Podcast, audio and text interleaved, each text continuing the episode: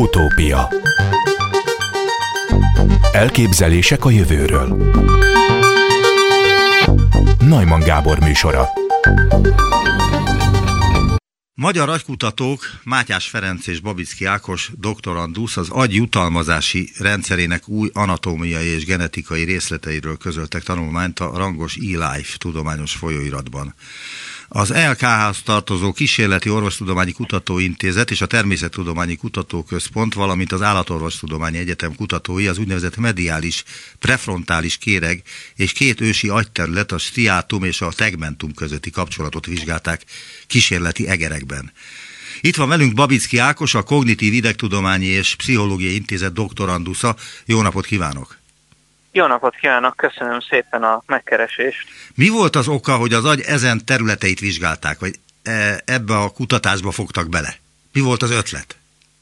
Hát engem személy szerint is mindig érdekelt ez a, ez a rendszer, ez az agyi rendszer, a jutalmazási rendszer, de természetesen nem, nem csak ez számított, a, a, a laborunkban egyébként is folytak hasonló ilyen agyi hálózatokat vizsgáló kutatások, illetve témavezető Mátyás Ferenc is foglalkozott korábban ezzel a, ezzel a hálózattal, úgyhogy így adta magát, hogy, hogy elkezdjük vizsgálni ezeket a pályákat. Eredetileg egy, egy rövidebb kis kvázi mini projektnek indult a dolog, amit néhány hónap alatt be is akartunk fejezni, nekem sem ez lett volna a fő fókuszom, de aztán valahogy menet közben sorra jöttek a, az érdekes, váratlan eredmények, új kérdések, és hát végül négy, négy évig tartott, amíg eljutottunk a, a publikációig, úgyhogy a pár hónap az egy kicsit meg, megnyúlt. Hogy megy az ilyen? Tehát, hogy önök, mint kutatók beadnak, nem tudom, hogy kinek egy kérvényt, hogy ilyen kutatást szeretnének folytatni, aminek van gondolom anyagi vonzata is, és ez, tehát hogyan történt ez az egész, és mennyi idő alatt sikerült végre, végül is eljutni a kutatásig magáig?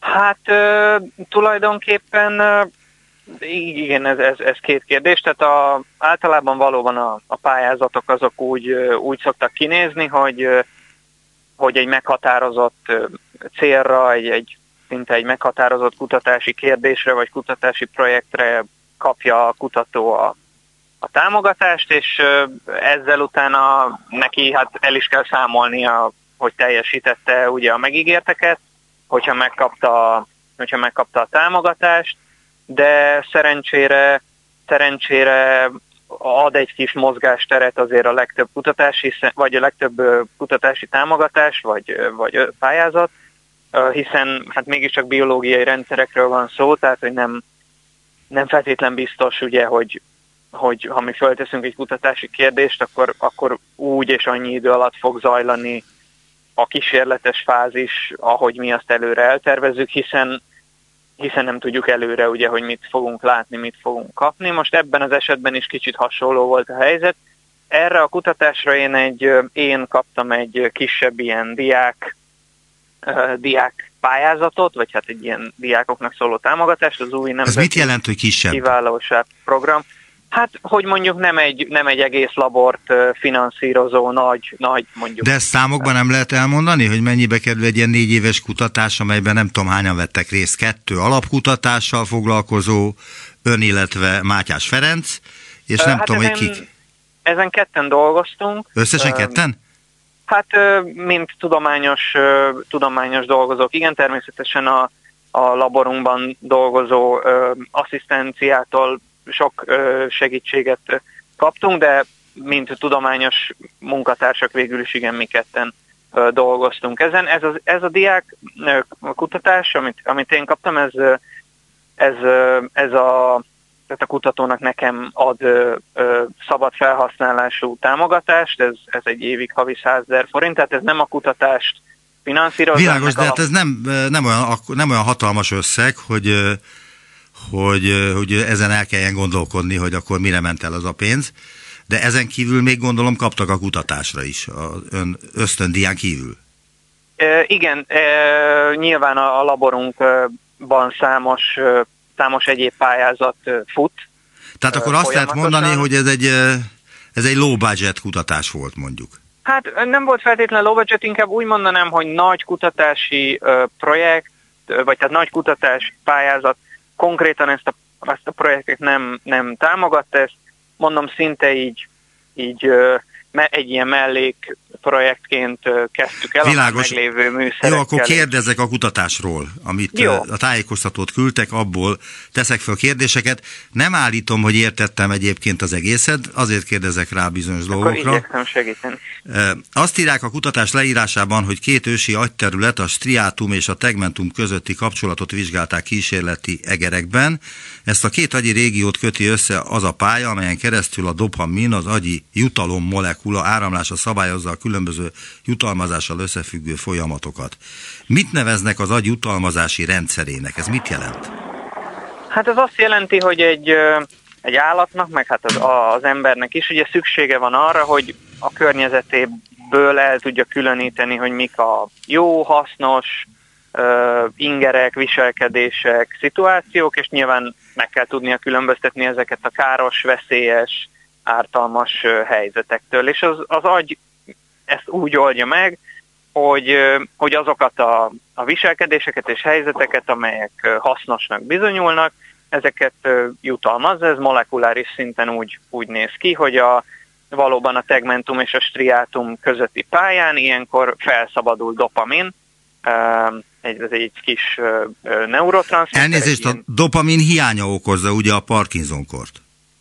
Uh, igen, de az egy, egy, egy kicsit másik pálya. Persze, persze, a, persze, csak azért, mert a dopamint azt... ebben vesz részt. Igen, világos, igen, a dopamin a sokszor szerepel, nem csak szakmai leírásokban, hanem egyéb más leírásokban is azért kérdeztem. Igen, a, tulajdonképpen a arról van szó, hogy egy másik területen, a, az úgynevezett szubstancia nigrában elhalnak a dopamin sejtek a, a Parkinson korban, és ezeknek a, a hiánya vezet azokhoz a motoros, és aztán később nyilván egyéb idegrendszeri tünetekhez, amik a kórnak a, a jellegzetességei.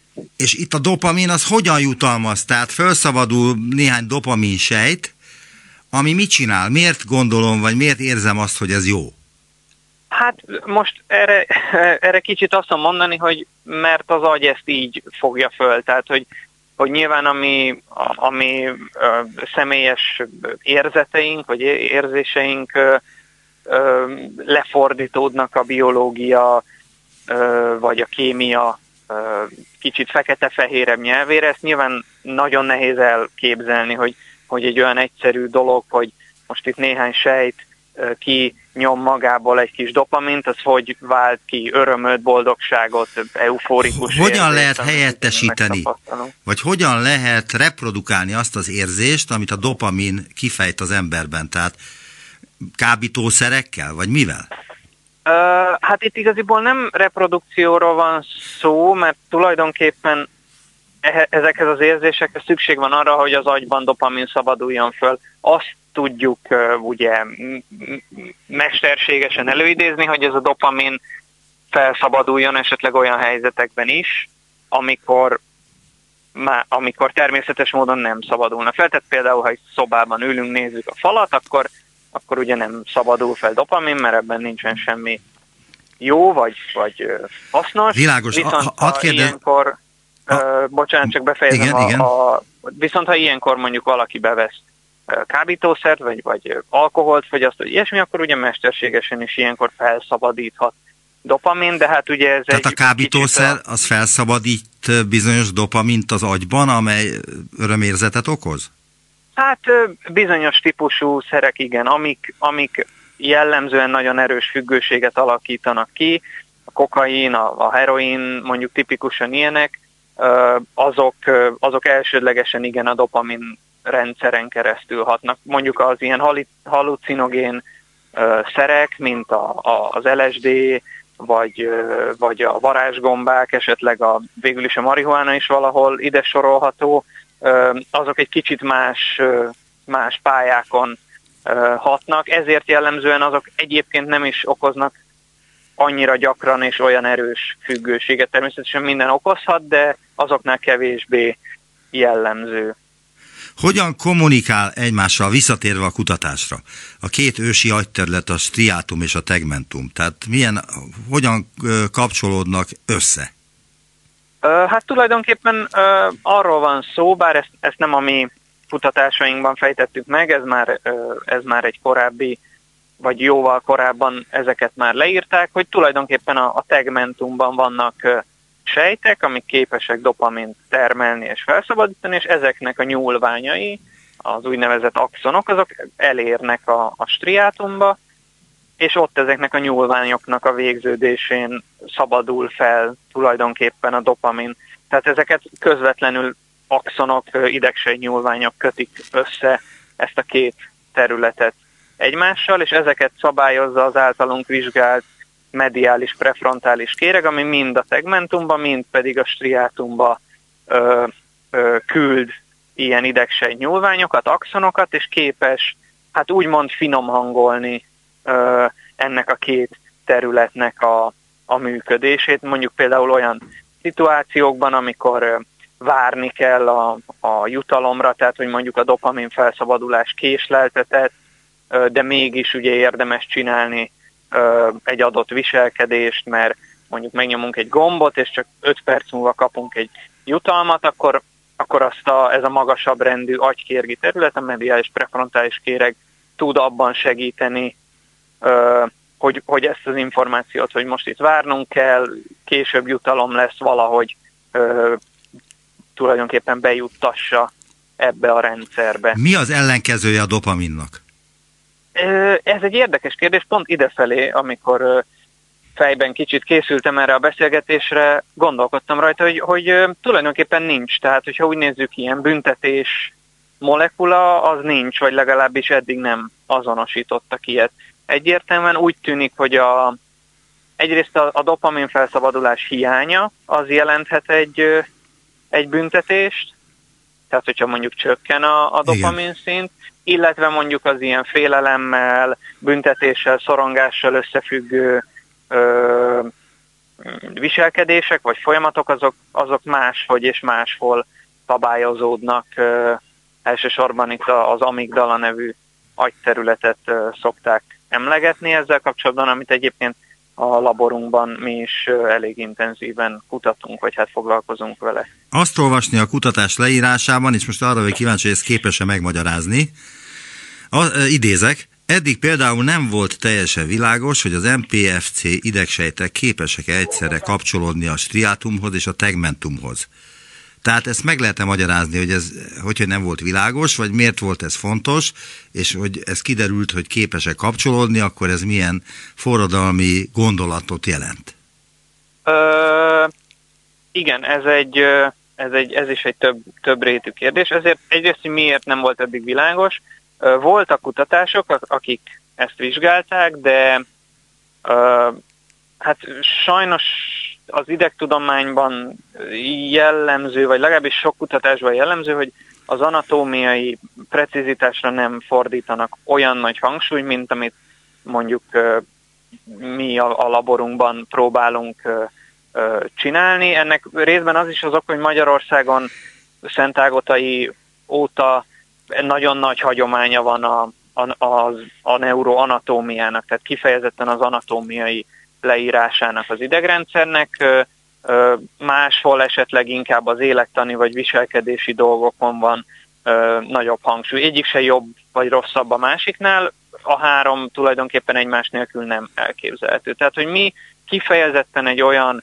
nagyon-nagyon precíz és rigorózus anatómiai megközelítést próbáltunk alkalmazni, ami, amit korábban nem nagyon vagy kevesen csináltak. És hogy mit jelent ez, hogy kapcsolódik -e egyszerre a két területtel, ezt úgy kell elképzelni, hogy egy darab idegsejt a, az agykérekben, annak elindulnak ezek a nyúlványai, az axonjai az agykérekből, és számos más agykérgi régióban, más agyi területre eljuthatnak.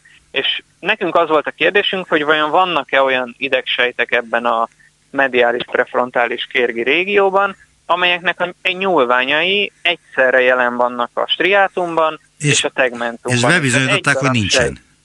Hát mi úgy találtuk, igen, hogy ha nem is nincsen, tehát nem, nem azt állítjuk, hogy egy darab ilyen sejt sincs, de csoportszinten vagy populáció szinten ezek elválnak egymástól, tehát vannak olyan sejtek, amik jellemzően a, inkább a tegmentummal kapcsolódnak, és vannak, akik inkább a, a striátummal. Ennek ez ugye egy, egy anatómiai eredmény, mi élettani és viselkedés kísérleteket egyelőre nem végeztünk ezzel a, ezzel a rendszerrel, de ennek később ilyen élettani kísérletekben például lehet jelentősége, tehát például meg lehetne nézni, hogy egy, egy jutalmazással összefüggő szituációban, mondjuk, mondjuk az egerek megtanulják, hogy egy csengő az, az jutalmat jelez, és ehhez mondjuk egy gombot kell nyomniuk, vagy, vagy egy ilyesmi viselkedési szituációban, meg lehetne nézni, hogy csak az egyik, vagy csak a másik ilyen sejtcsoportot serkentjük, gátoljuk, és hogy ennek függvényében hogyan változik mondjuk a, a viselkedés. Tehát ez, ez, ez a mi, mi eredményeink, ezek egy erős kiindulási alapot jelenthetnek további kutatásoknak.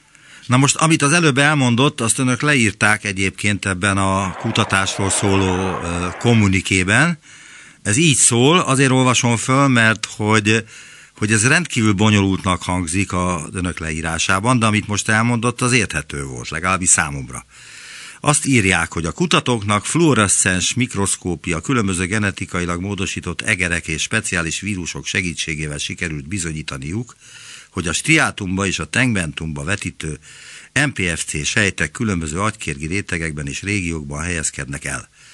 Azt is igazolták, hogy a két idegsejt populáció genetikailag is különbözik egymástól. Ez azonban még csak közvetett bizonyítékot jelent, ezért közvetlenül is megvizsgálták, hogy egyetlen MPFC idegsejt képes-e egyszerre kapcsolódni a striátumhoz és a tegmentumhoz, ehhez egy különleges módosított vírust használtak fel. Erről mondjon egy pár szót, hogy mi, mi volt ez a különleges módosított vírus? Uh, a, hát arról van szó, hogy uh, korábban a, az idegtudományban uh, olyan uh, anyagokat, vagy olyan kísérleti megközelítéseket alkalmaztak, hogy például uh, uh, műtétileg eltávolítottak bizonyos agyi uh, régiókat, vagy átvágtak agyi pályákat, és, és megnézték, hogy mi a hatása ennek a, a viselkedésre. Ezek klasszikus régi kísérletek, de ezekkel az a probléma, hogy nem, nem specifikusak, időben nem szabályozhatók. Tehát, hogyha egyszer egy agyterületet kivágtunk, azt kivágtuk, az, az, az már úgy van, tehát, hogy azzal, azzal nincs mit tenni. A modern idegtudományban, különösen az elmúlt évtizedekben viszont egy elég nagy változás ment végbe, és most már ennél sokkal precízebb és, és mind anatómiailag, mind pedig időben, meg genetikailag pontosabban lehet vizsgálni az idegrendszert. Ez ma már képesek vagyunk arra, hogy anélkül, hogy hogy kivágnánk, vagy átvágnánk pályákat, vagy területeket, megjelöljünk bizonyos idegsejt csoportokat, akár egy agyi régión belül. Tehát például képesek lennénk a tegmentumban csak a dopamin sejteket megjelölni, és az összes többit pedig békén hagyni, és ehhez használnak ilyen genetikailag módosított egereket, amikben termelődnek olyan speciális... Az egerek azok a vírusok? Nem.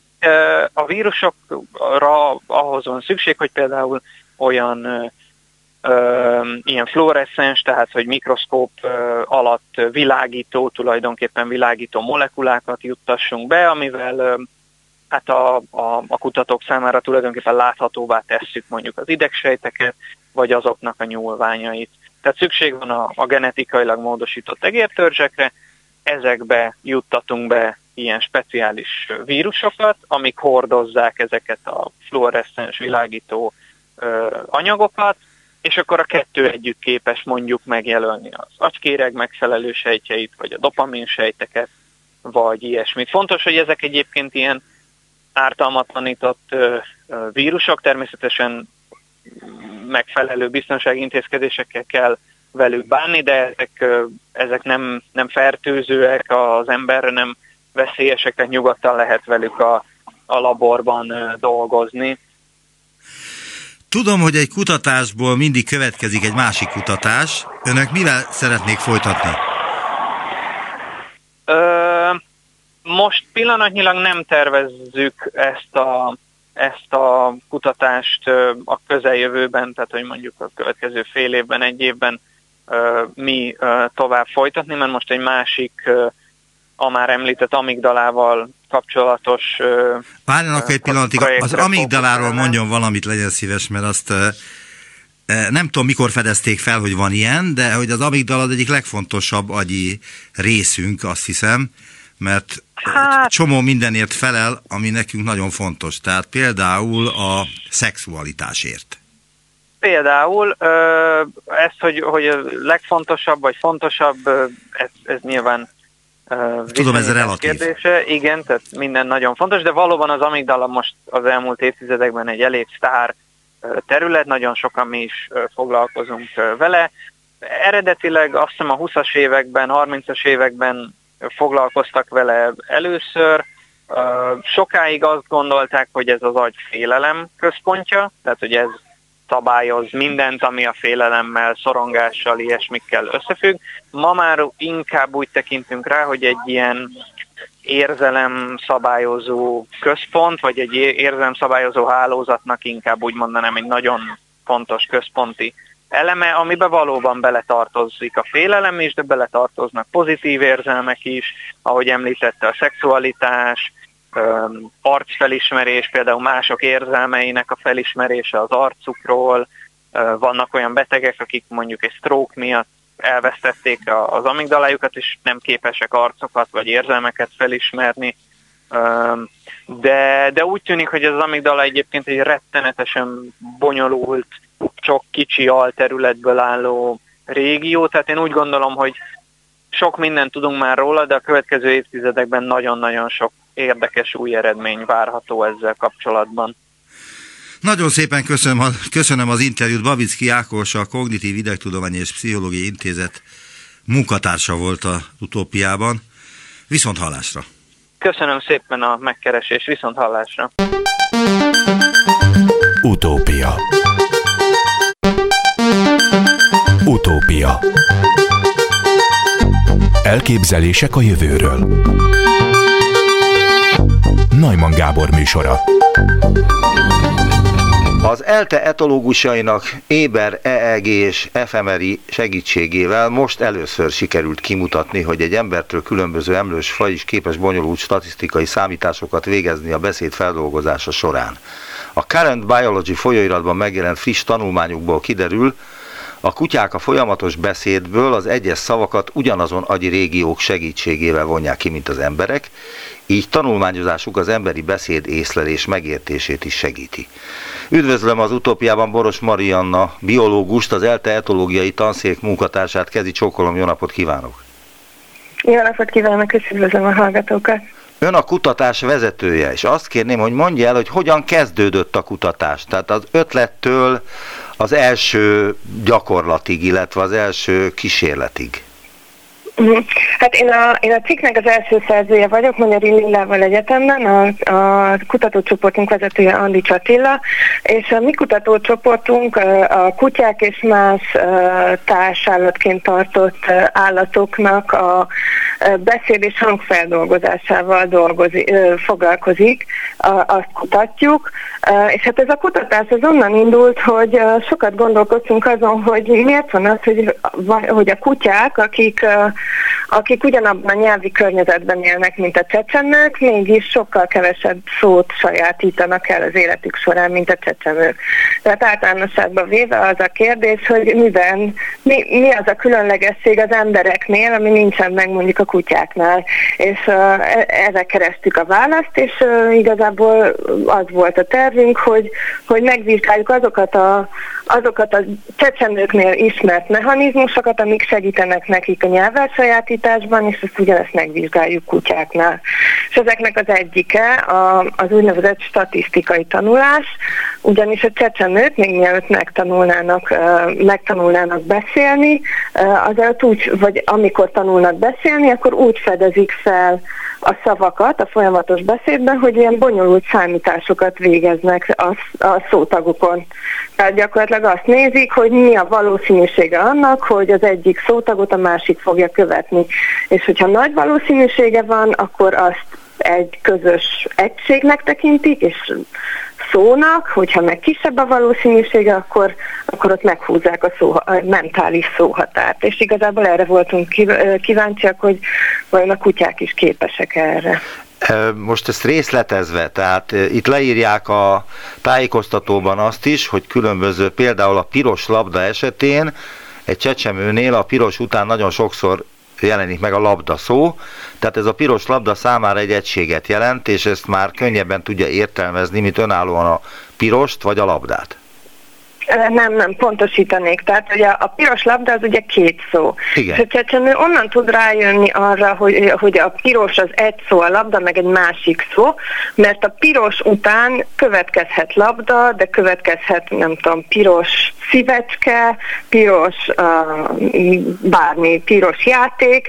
Uh, tehát igazából a, a rossz szótag után a, annak a valószínűsége, hogy a la, mint labda jön, sokkal kisebb, mint a pi után, hogy rossz jön. Ez most tudom, kicsit bonyolultan hangzik, de eznek a lényege az, hogy egy egy egységen, a szavakon belül a szótagok sokkal nagyobb valószínűséggel követik egymást, mint a szavak között.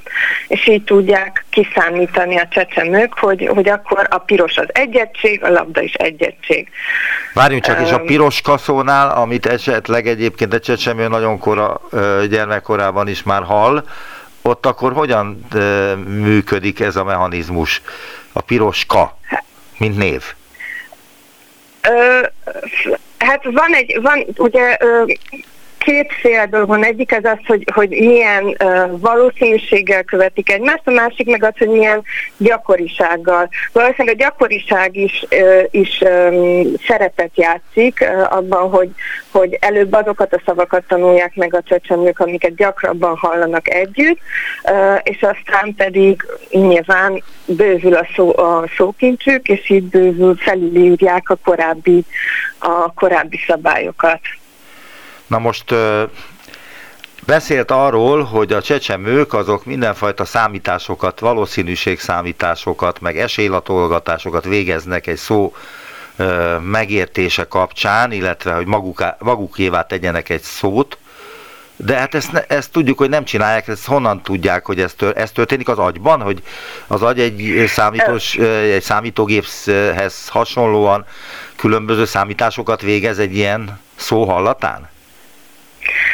Valóban az agy különböző számításokat végez, és uh, igazából um, csecsemő vagy nyelvi kutatók, uh, pszicholingvisztikai kutatók ezt korábban nagyon fúfangos módon vizsgálták meg, és mi, gyakorlatilag átvettük az ő módszerüket, hogy olyan folyamatos beszédeket mutattak a csecsemőknek, amikben uh, ezeket valószínűségeket manipulálták. Tehát létrehoztak mesterséges szavakat, és azokat egymás után rakták, és ugye a mesterséges szavak vagy ezek a, szó, a mesterséges szavakban lévő szótagok is rendelkeztek ezekkel a bizonyos, ezeket átmeneti valószínűségnek hívják a pszicholingvisztikában. És gyakorlatilag ez az, amit, amit megvizsgáltak, hogy vajon a csecsemők akkor ismerik-e fel a szót, hogyha ezeket, hogyha ezeket az átmeneti valószínűségek szerint állítják össze ezeket a, ezt a folyamatos beszédet, és utána külön-külön megmutatták a csecsemőknek a, ezeket a mesterséges szavakat, amik ezt a folyamatos beszédet építették fel, és a csecsemőknek a, hát ezt úgy szokták vizsgálni, hogy uh, mikor unja meg, vagy mikor hal valami újdonságot, ezt a tekintete elfordításával uh, jelzi a csecsemő egy ilyen vizsgálat során, uh, és um, és igazából mi hasonló módszert alkalmaztunk, csak mi nem viselkedéses mérést csináltunk, hanem a kutyák agyi kiváltott válaszait vizsgáltuk. Tehát voltak éppen ugyanúgy álltak neki a kutyák vizsgálatának, mint amikor a csecsemőket figyelik meg? Pontosan, pontosan. Igazából szinte pontról pontra ugyanazt a kis szeretet végeztük el a kutyákkal, mint a csecsemőkkel szoktak, csak mi nem azt néztük, hogy merre fordítják a tekintetüket, hanem ráaplikáltuk, ráragasztottuk az elektródákat a kutyák fejére, és azt néztük, hogy vajon, hogy, hogy milyen az agyi válaszuk, amikor szavakat, ezeket a mesterséges szavakat mutatjuk nekik, és milyen, amikor amikor véletlenszerű szótagokat korábban nem hallott uh, sorrendben mutatunk nekik. És voltak éppen a kutyák, kiderült, elnézést, hogy a kutyák igen? ugyanúgy reagáltak, mint hogy a csecsemők reagáltak volna? Uh, igen, pontosan. Tehát uh, kiderült, hogy, hogy, uh, hogy ők is figyelembe tudják venni ezeket a bonyolult számításokat, uh, ugyanis nem csak ar- azt figyelték, hogy, hogy uh, bizonyos szótagok milyen gyakran fordulnak uh, elő, vagy nem csak uh, azok az a, a kiváltott válaszok különböztek, ahol olyan szótagokat mutattunk, amik gyakrabban vagy kevésbé gyakran fordultak elő, hanem a, a között is, amelyeknek uh, a valószínűsége annak, hogy előfordulnak együtt nagyobb volt, mint annak, hogy, mint amikor nem. A, azt olvasni továbbá a tájékoztatóban, hogy először EEG-vel mértük meg családban élő kutyák agyi aktivitását, mondja Magyari Lilla a cikk másik első szerzője, és a non-invazív Weber kutyákon végzett EEG, EEG vizsgálatok módszertani alapjainak ut- úttörője. Hogyan történt ez? Tehát mit szóltak a, a milyen kutyák, hogy különböző elektródákat helyeztek el a fejükön? Vagy később CT vizsgálatot is végeztek rajtuk. Tehát ez, ezt hogyan lehet ezt megtanítani őket, hogy, hogy egyrészt nyugodtak maradjanak, tehát hogy ne próbáljanak meg onnan megszökni, másrészt, mert különben a mérést azt nem lehet figyelembe venni, hogyha egyéb dolgokkal foglalkozik a kutya, nem?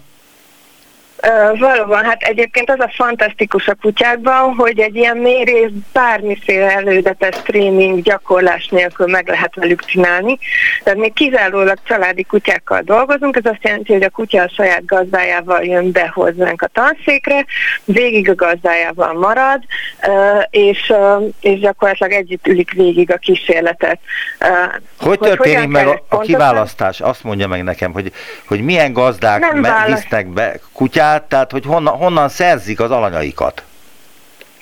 Meghirdetjük különböző csatornákon, Facebookon, a tanszéknek a Facebook oldalain, rengeteg gazda, visszatérő gazda, akik már mindenféle más kísérletben vettek részt, de rengeteg új gazda is jön. Szóbeszéd útján is terjed.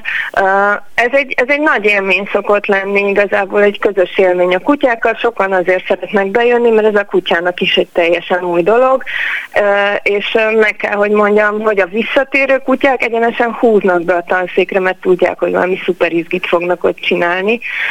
Úgyhogy, úgyhogy e, erre nem kell, az elgére konkrétan nem kell tanítani a kutyát, elég annyi, hogy megérkezik, egy kicsit körbeszalglászik a teremben, aztán leül a gazdájával együtt egy matracra, akkor felhelyezik az elektródákat, természetesen minden a kutya tempójában történik, tehát amikor már úgy érezzük, hogy lenyugodott, amikor már úgy érezzük, hogy ő otthon érzi magát, jól van, nyugodt, akkor megmutatjuk neki az elektródákat, megtisztítjuk a, a bőrt, ahova felhelyezzük, és, és felragasztjuk az elektródát.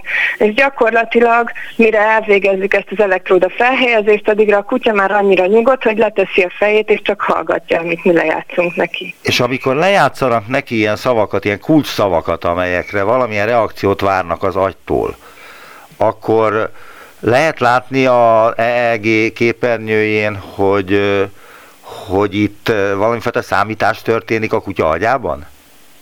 Rögtön nem lehet látni, természetesen előbb mindenféle tisztítást kell elvégezni az EEG adatokon, átlagolni kell az EEG-t, ennek az IRT-nek kiváltott, potenciáloknak ennek megvan az irodalma, hogy hogyan kell összegezni, hogyan kell átlagolni ezeket az adatokat, és aztán kondíciók szerint hasonlítjuk össze, tehát összehasonlítjuk a magas valószínűségi és az alacsony valószínűségű szavakat. Tehát rögtön, amikor nézzük a kutyát, akkor csak annyit látunk az EEG monitoron, hogy zajos pontos az adat, vagy nem. És eh, hát a mi esetünkben ugyanúgy, ahogy a csecsemők esetében is természetesen sokkal több kutyát mérünk le, mint amennyit végül az, a, az elemzésbe be tudunk venni, mert azért természetesen vannak olyan kutyák, amik többet mozognak, amiknek valahogy nem sikerül olyan jól feltenni az elgét, amik itt megunják a kísérletet a félidőben, eh, és mi hát természetesen semmelyik kutyát nem kényszerítünk arra, hogy végigülje, ha már tényleg nagyon nem akarja, ha már tényleg nem tudjuk rá hogy hogy még egy kicsit feküdjön, akkor megszakítjuk a kísérletet. Tehát ez, ez természetes csecsemőknél is hasonlóan mennek az ilyen vizsgálatok. És ha jól láttam a képeken, mert képeket is küldött, kísérletező ö, doktorok és kutyák láthatóak ezeken a képeken, de hogy Ezek egytől egyik border collik, akiket én láttam. Hát pont a képeket border collie küldtük, de, de az az érdekes, hogy abszolút nem csak border collie vesznek részt a kutatásokban.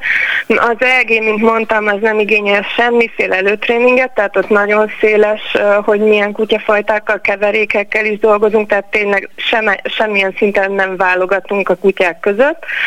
A, az FMRI-ben gondolom arról is lesz kicsit később szó.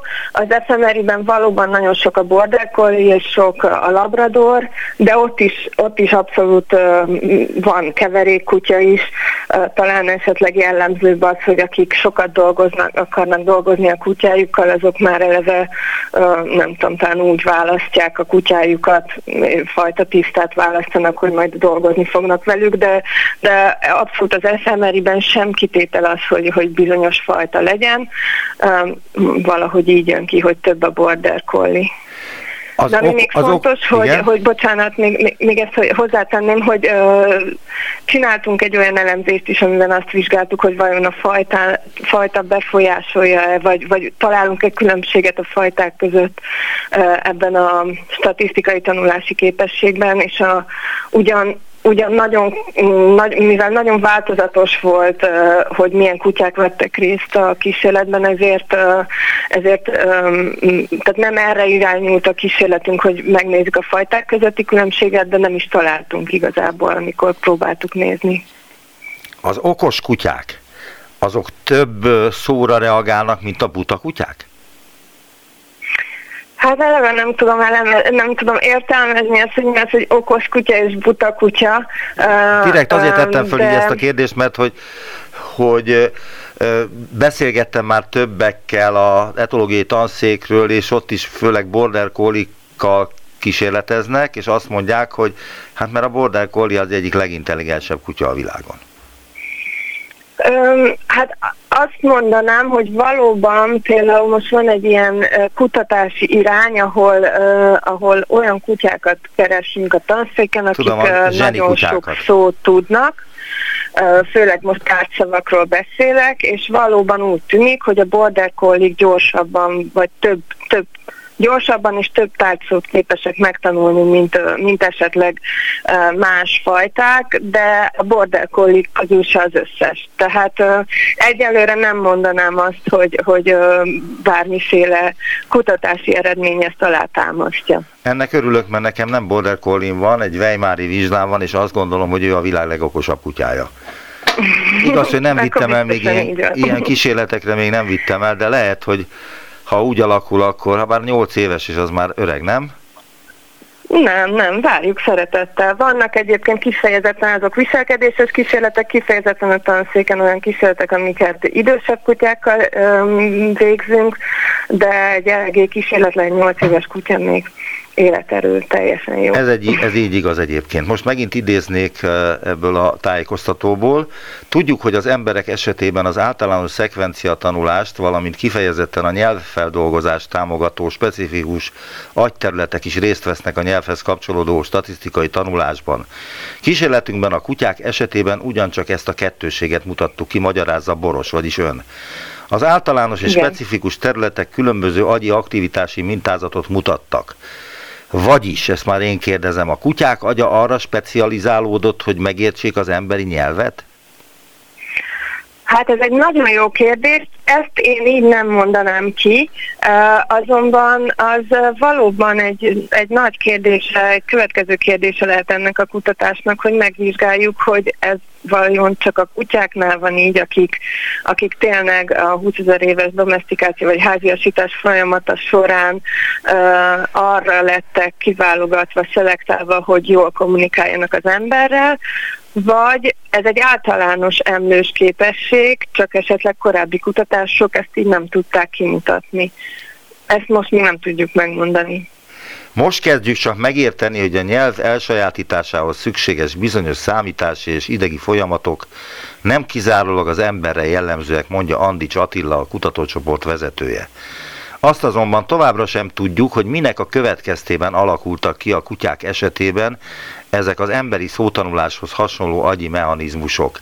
És akkor én azt kérdezem, hogy elképzelhetőnek tartja-e, hogy az ugatások is hasonlóan működnek, mint az emberi nyelv. Az ugatások? Igen. Nem tudom, hogy jól hallottam-e. Jól hallotta az ugatások, igen. Tehát az a kérdés, hogy vajon az ugatást is ugyanúgy dolgozza fel a kutya, mint, a, mint az emberi beszédet? Igen, igen. Um, igazából, um, hát erre több nem tudjuk pontosan, azaz bizonyos dolgokat már tudunk, tehát Andi Csatilának egy korábbi kísérlete, szintén mágneses rezonancia képalkotással végzett kísérlete kimutatta, hogy kutyáknál a kutya hang feldolgozása bizonyos preferenciát mutat az emberhez képest, és ez egy, ez egy általánosan, ez egy általánosan az állatvilágban jelenlévő jelenség, tehát a saját fajtásunk hangját hatékonyabban dolgozzuk fel, emberek, kutyák, más állatok, mint, mint, mint más fajok, fajoknak a hangját. Tehát azt gondolom, hogy mm, Valószínűleg van egyfajta talán érzékenység az emberi beszédre, vagy az emberi hangra, még ezt se tudjuk így kimondani, ezt is folyamatosan vizsgáljuk, de az biztos, hogy a, a kutya hang, és akkor itt, itt az ugatásra is gondolok, az, az sokkal hatékonyabban és sokkal van feldolgozva a kutyában, és fontosabb a kutya számára, mint az emberi beszéd. Mi a következő lépés? Hát több irányban gondolkodunk, meg szeretném vizsgálni azt, hogy esetleg a, a kutatócsoport által más gyakran vizsgált faj a törtemarat, amit szintén kerttelésből tartanak nagyon sokan már Magyarországon. Meg szeretném vizsgálni ezt a képességet náluk is. Mi csodát nem értettem pontosan a, a nevét. Törtemalacok. Ja, törpemalacok. Én marát értettem, Igen. az is egy állat Dél-Amerikában. Azt hittem, hogy ma az is, azt hittem már az is van Magyarországon, ez a Mara nevű ö, kicsit a vízidisznóhoz hasonlatos szárazföldi emlős. Azt hittem, hogy már az is divatos Magyarországon, azért kérdeztem vissza. Ne, nem tudom, erről nem tudok, viszont, viszont a, a törpemalacok egyre népszerűbbek, és a kutatócsoportunk számos vizsgálatot végez törpemalacokon is, ugyanis van egy, egy vannak, akik, akik rendszeresen dolgoznak velünk gazdák, akik törpemalacokat tartanak, tehát egyik irány az az lenne, hogy megvizsgálni a törpemalacokat, esetleg megvizsgálni azt, hogy amit ön is kérdezett korábban, hogy a border collie talán jobban tanulnak szavakat, megvizsgálni azokat a kutyákat, akikről már esetleg tudjuk, hogy, hogy gyorsan tanulnak szavakat, hogy náluk ez a, ez a statisztikai tanulás ez hatékonyabban megy a végbe, tehát többféle irány irányban mehetünk tovább a jövőben. Még egy kérdést tennék föl, ami állandó vitatéma kutyások, meg kutatók között, hogy, meg etológusok között, hogy, hogy milyen az érzelmi élete egy kutyának hogy mennyire hasonlít az ember érzelmi életére, a szeretetre, az utálatra, stb., hogy ezt lehet-e mérni, vagy, vagy erről jelenleg egy etológusnak mi a véleménye? Önnek erről mi a véleménye? Hát egy etológus nem szokott érzelemről beszélni az állatok esetében.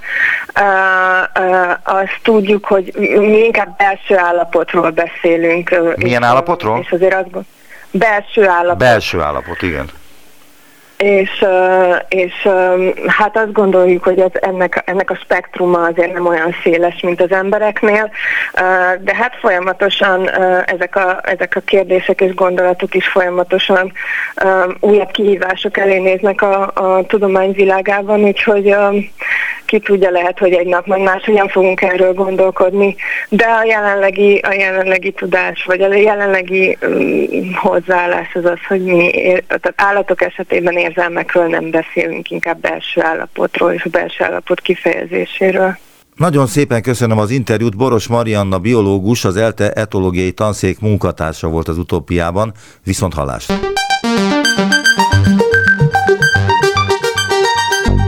Visszaértünk a jelenbe. Neumann Gábor utópia című műsorát hallották.